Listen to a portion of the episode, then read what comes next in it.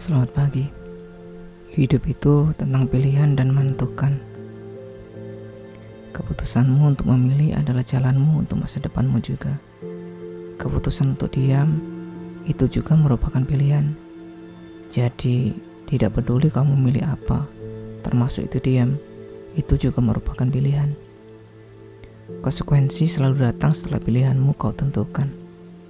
Ada banyak senyum dan kebahagiaan, namun kesedihan juga tidak jarang datang.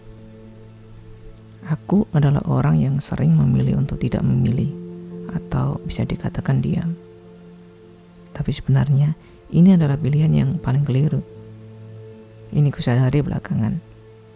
Berbeda dengan memilih A atau B, di mana waktu dan roda akan berputar ke kanan atau ke kiri.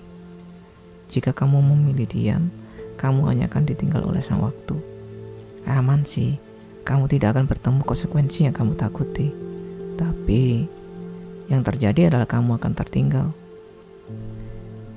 Dan pada akhirnya kamu akan terengah untuk berlari mengajak pilihan yang kau lihat dari belakang benar daripada di awal untuk memilih yang lebih cepat. Ya kawan, begitulah. Pilihan adalah hidup. Hidup sendiri adalah pilihan. Cobalah untuk memilih. Maksudku, A atau B. Jangan berhenti dan untuk tidak memilih. Karena tidak memilih pun juga merupakan pilihan. Dan pilihan ini pada akhirnya akan membuatmu menyesal. Terima kasih dan ya.